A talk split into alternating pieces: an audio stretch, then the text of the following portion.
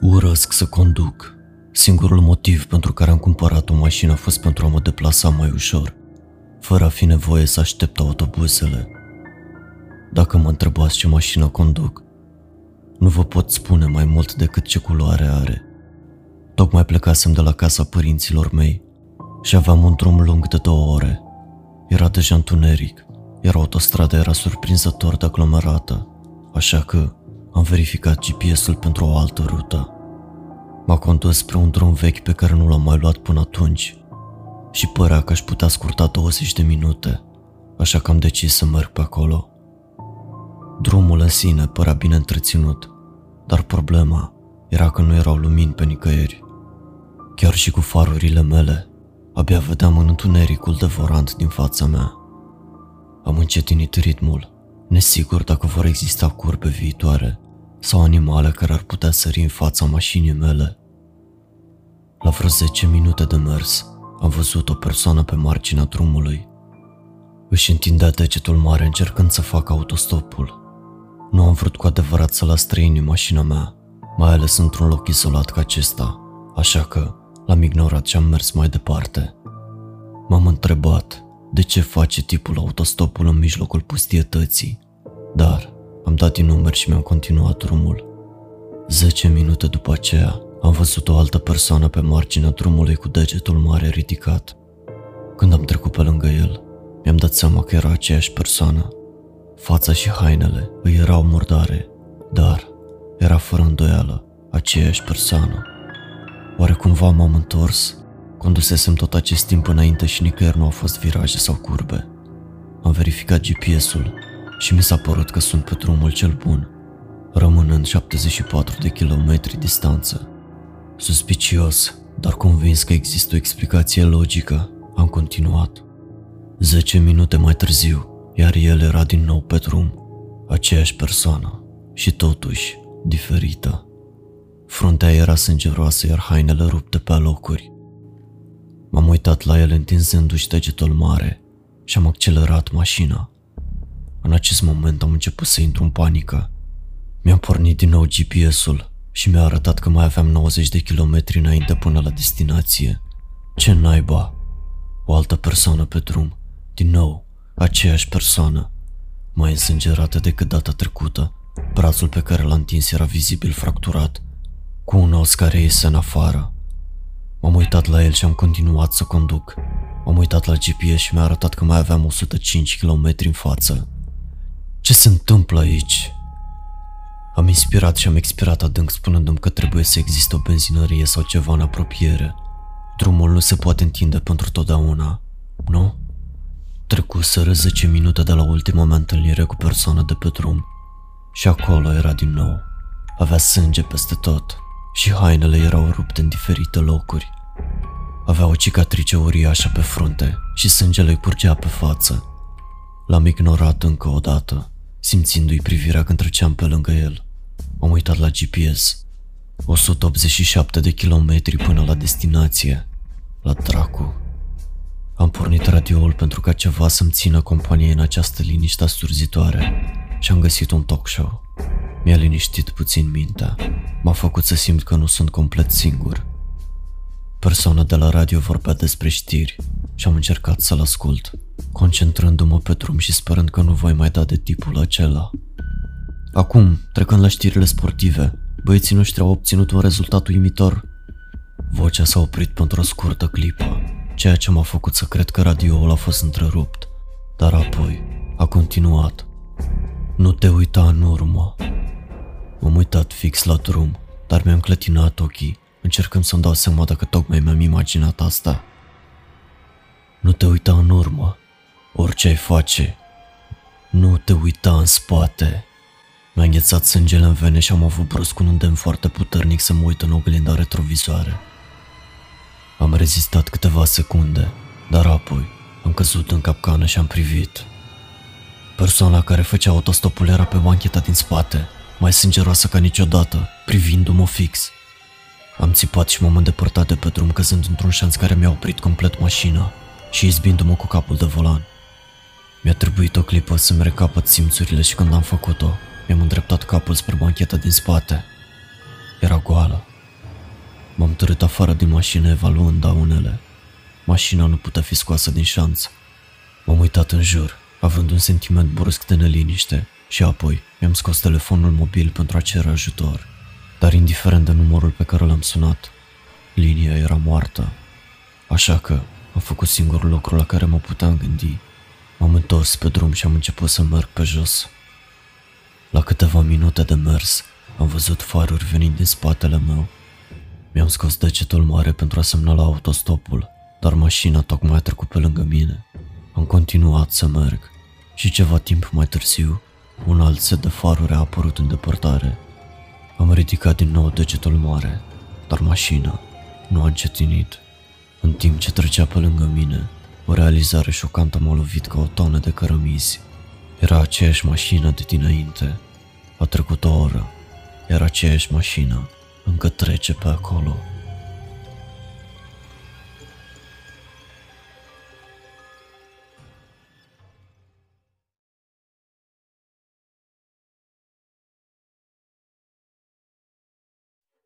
Am scris de când îmi pot aduce aminte. Încă de când eram copil, era felul meu de a scăpa de realitatea plictisitoare și de a mă cufunda în lumea fictivă pe care o puteam crea punând cuvinte pe hârtie. De la o vârstă atât de fragedă, știam că scrisul este exact ceea ce voiam să fac în viață, indiferent dacă o voi face gratis sau pentru bani. Din fericire, totuși, prin perseverență și muncă asiduă, am reușit să fac din asta un loc de muncă cu normă întreagă și am vândut mii de exemplare până acum. Autopromovarea nu este motivul pentru care sunt aici. Sunt aici pentru a vă povesti despre o serie de evenimente care mi s-au întâmplat în ultima vreme. Evenimente pe care nu le pot explica cu adevărat. Recent, în viața mea au avut loc întâmplări ciudate și din ce în ce mai mult încep să mă convin că nu este doar o coincidență sau o farsă neplăcută. Lasă-mă să o iau de la început. Acum o săptămână m-am întors acasă și am găsit una dintre cărțile mele deschise, pe masa din bucătărie. A fost prima mea carte publicată numită Luptele inimii. Cartea a fost o poveste fictivă, dar am folosit personaje reale, inclusiv pe mine ca protagonist și oamenii pe care îi cunoșteam. Când m-am uitat la carte, mi-am dat seama că era deschisă la pagina 124, unde era evidențiat un anumit paragraf. Paragraful avea următorul conținut. A deschis plicul și inima lui a început să bată cu putere. Recitea rândurile într-una și repede, dar indiferent de câte ori le citea, propozițiile au rămas aceleași. A scăpat plicul și și-a frecat ochii, oftând disperat. Deși a văzut asta venind, nu știa cum se va descurca de la evacuarea din apartamentul său. S-a gândit că ar putea rămâne la sora lui o vreme, în ciuda faptului că relația lor nu a fost atât de bună în ultimii ani. Primul lucru care mi s-a părut ciudat a fost faptul că nu mi-aminteam să fi lăsat cartea deschisă la această pagină, sau chiar să o fi scos de pe raft de altfel. Locuiesc singur, așa că nimeni altcineva nu ar fi putut să o facă, dar m-am gândit că trebuie să o fi făcut fără să-mi dau seama, mai devreme, când mă grăbeam să ajung la dentist și nu-mi găseam cheile. Asta însă nu a explicat de ce a fost evidențiat paragraful, dar cartea stă aici de ani de zile, așa că poate fosta mea soție l-a marcat în timp ce încă trăiam împreună. Două zile mai târziu, am primit o scrisoare în cutia poștală. În partea de sus a scrisorii, cu litere mari și fontul roșu, am văzut titlul. Aviz de evacuare. Am parcurs rapid scrisoarea și am dedus că motivul evacuării mele era neplata chiriei. A fost o greșeală totuși, pentru că mi-am plătit întotdeauna chiria la timp. Așa că am decis să mă întorc în apartament și să sun imediat pentru a remedia problema. Doamna care a răspuns la telefon a fost foarte politicoasă și răbdătoare. A reușit să-mi confirme faptul că chiria nu a fost plătită într-adevăr. Și nu doar asta, dar se pare că am întârziat cu chiria câteva luni consecutive înainte de luna aceasta și singurul motiv pentru care nu am fost evacuat până acum a fost bunăvoința proprietarului. I-am explicat încă o dată că lucrul acesta trebuie să fi fost un fel de greșeală, dar doamna a confirmat încă o dată că nu există nicio greșeală și că mai am trei zile să mă mut. Comunicarea cu proprietarul era de asemenea imposibilă, deoarece a angajat o agenție care să facă totul pentru el, acesta locuind în afara țării. După ore întregi de urmărire și încercarea de rezolvare a problemei, mi-am dat seama că nu are rost să lupt și că va trebui să caut un alt apartament.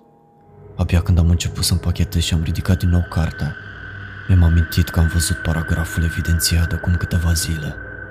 Am început să mă gândesc că cineva mă scenează sau încearcă să-mi fac o farsă, dar habar nu aveam cine ar putea fi în spate la tot ce se întâmplă.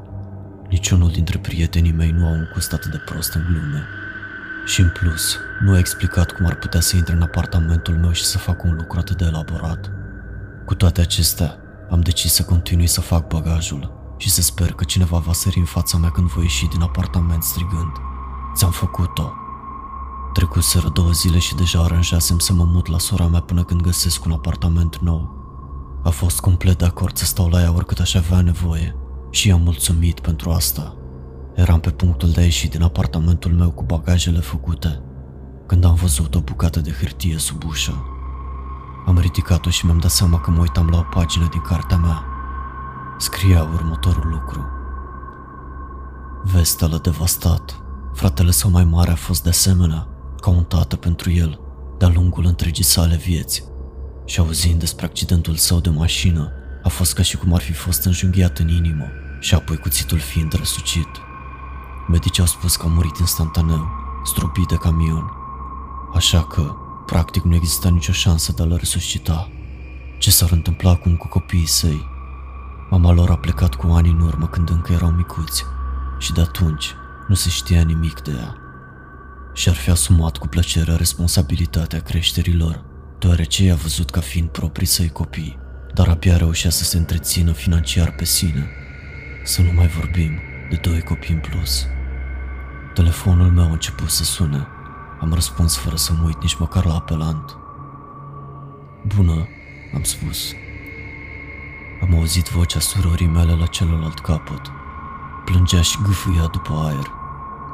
Kelly, Kelly, te simți bine? Am întrebat. Ea a scâncit o clipă înainte de a spune. Este Michael. El este... A izbucnit din nou în lacrimi. Mi-am simțit stomacul căzând pe podea și inima bătându-mi în gât, anticipând deja cele mai proaste vești. Ce este despre Michael? Kelly, ce vrei să spui? Am apăsat-o, dar nu a fost de folos, întrucât nu putea să formeze cuvinte printre suspine. El a avut un accident de mașină. Nu mai este. A izbucnit în suspine și mai violente, dar înainte să pot continua să pun mai multe întrebări, telefonul mi-a scăpat din mână și a căzut pe podea.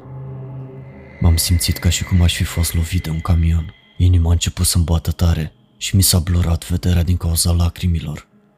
Am încercat să îndepărtez sentimentul, dar cu cât încercam mai mult, cu atât părea să se intensifice. Am căzut pe podea plângând ore întregi. Fratele meu mai mare era mort. Două zile mai târziu am fost la sora mea. Mă stabilisem deja și începusem să planificăm înmormântarea lui Michael. Deși circumstanțele morții lui Michael au fost într-adevăr bizare, eram în doliu și nici măcar nu m-am gândit la posibilitatea că cineva încearcă să-mi facă mie atât de mult rău, încât să-l ucidă pe fratele meu. La acea vreme, toate acestea fiind o coincidență nebună, a fost singura explicație pe care am avut-o. Kelly plecase deja în orașul lui Michael și plănuiam să mă alătur ei îndată ce mi încheiam propria lucrare. Era pe la miezul nopții și scriam ceva pentru a-mi la mintea de la lucruri. Când mi s-a făcut sete și am decis să cobor în bucătărie după niște lapte, am băut direct din cutia de carton și abia când am închis frigiderul, mi-a atras atenția ceva. Acolo, în mijlocul frigiderului, printre desenele copiilor lui Kelly, lipite de un magnet cu față zâmbitoare, se afla o pagină din cartea mea. Cu mâinile tremurânde, am luat-o, temându-mă de ceea ce aveam să citesc în continuare. A trebuit să țin hârtia cu ambele mâini pentru a o putea citi corect, deoarece mâinile îmi tremurau atât de tare. Scria, se auzi o bătaie la ușă, privind prin vizor, a văzut chipul furios al fostei sale soții, care îl privea în gol. Deschise ușa și se pregăti de valul de înjurături și acuzații, ce el va obliga să suporte. Avea dreptate să facă toate acestea, dar în ciuda acestui fapt, el nu era încă pregătit pentru asta. Tocmai atunci se auzi o bătaie la ușa din față. M-am uitat în direcția intrării cu inima aproape gata să-mi sară din piept. Era surzitor de liniște, încât mi-am auzit propria respirație tremurândă, până când bătăile puternice au răsunat din nou în casă, aproape făcându-mă să sar din pielea mea. Bătăile sunau nerăbdătoare și furioase și știam că oricine era acolo la ora asta a nopții nu avea intenția de a purta o discuție prietenoasă. M-am apropiat încet de ușa de la intrare, încercând să fiu cât mai liniștit posibil, în timp ce ciocănitul a persistat, mai puternic și mai frenetic de data aceasta.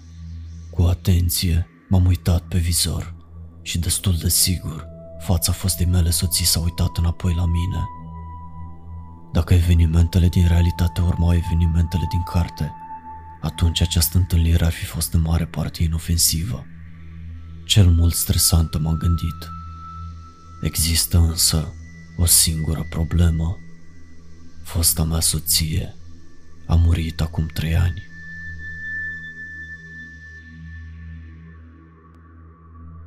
Hello, friend! Dacă ți-a plăcut această poveste, nu uita să dai un like acestui clip, să ne spui părerea în comentarii și să te abonezi canalului.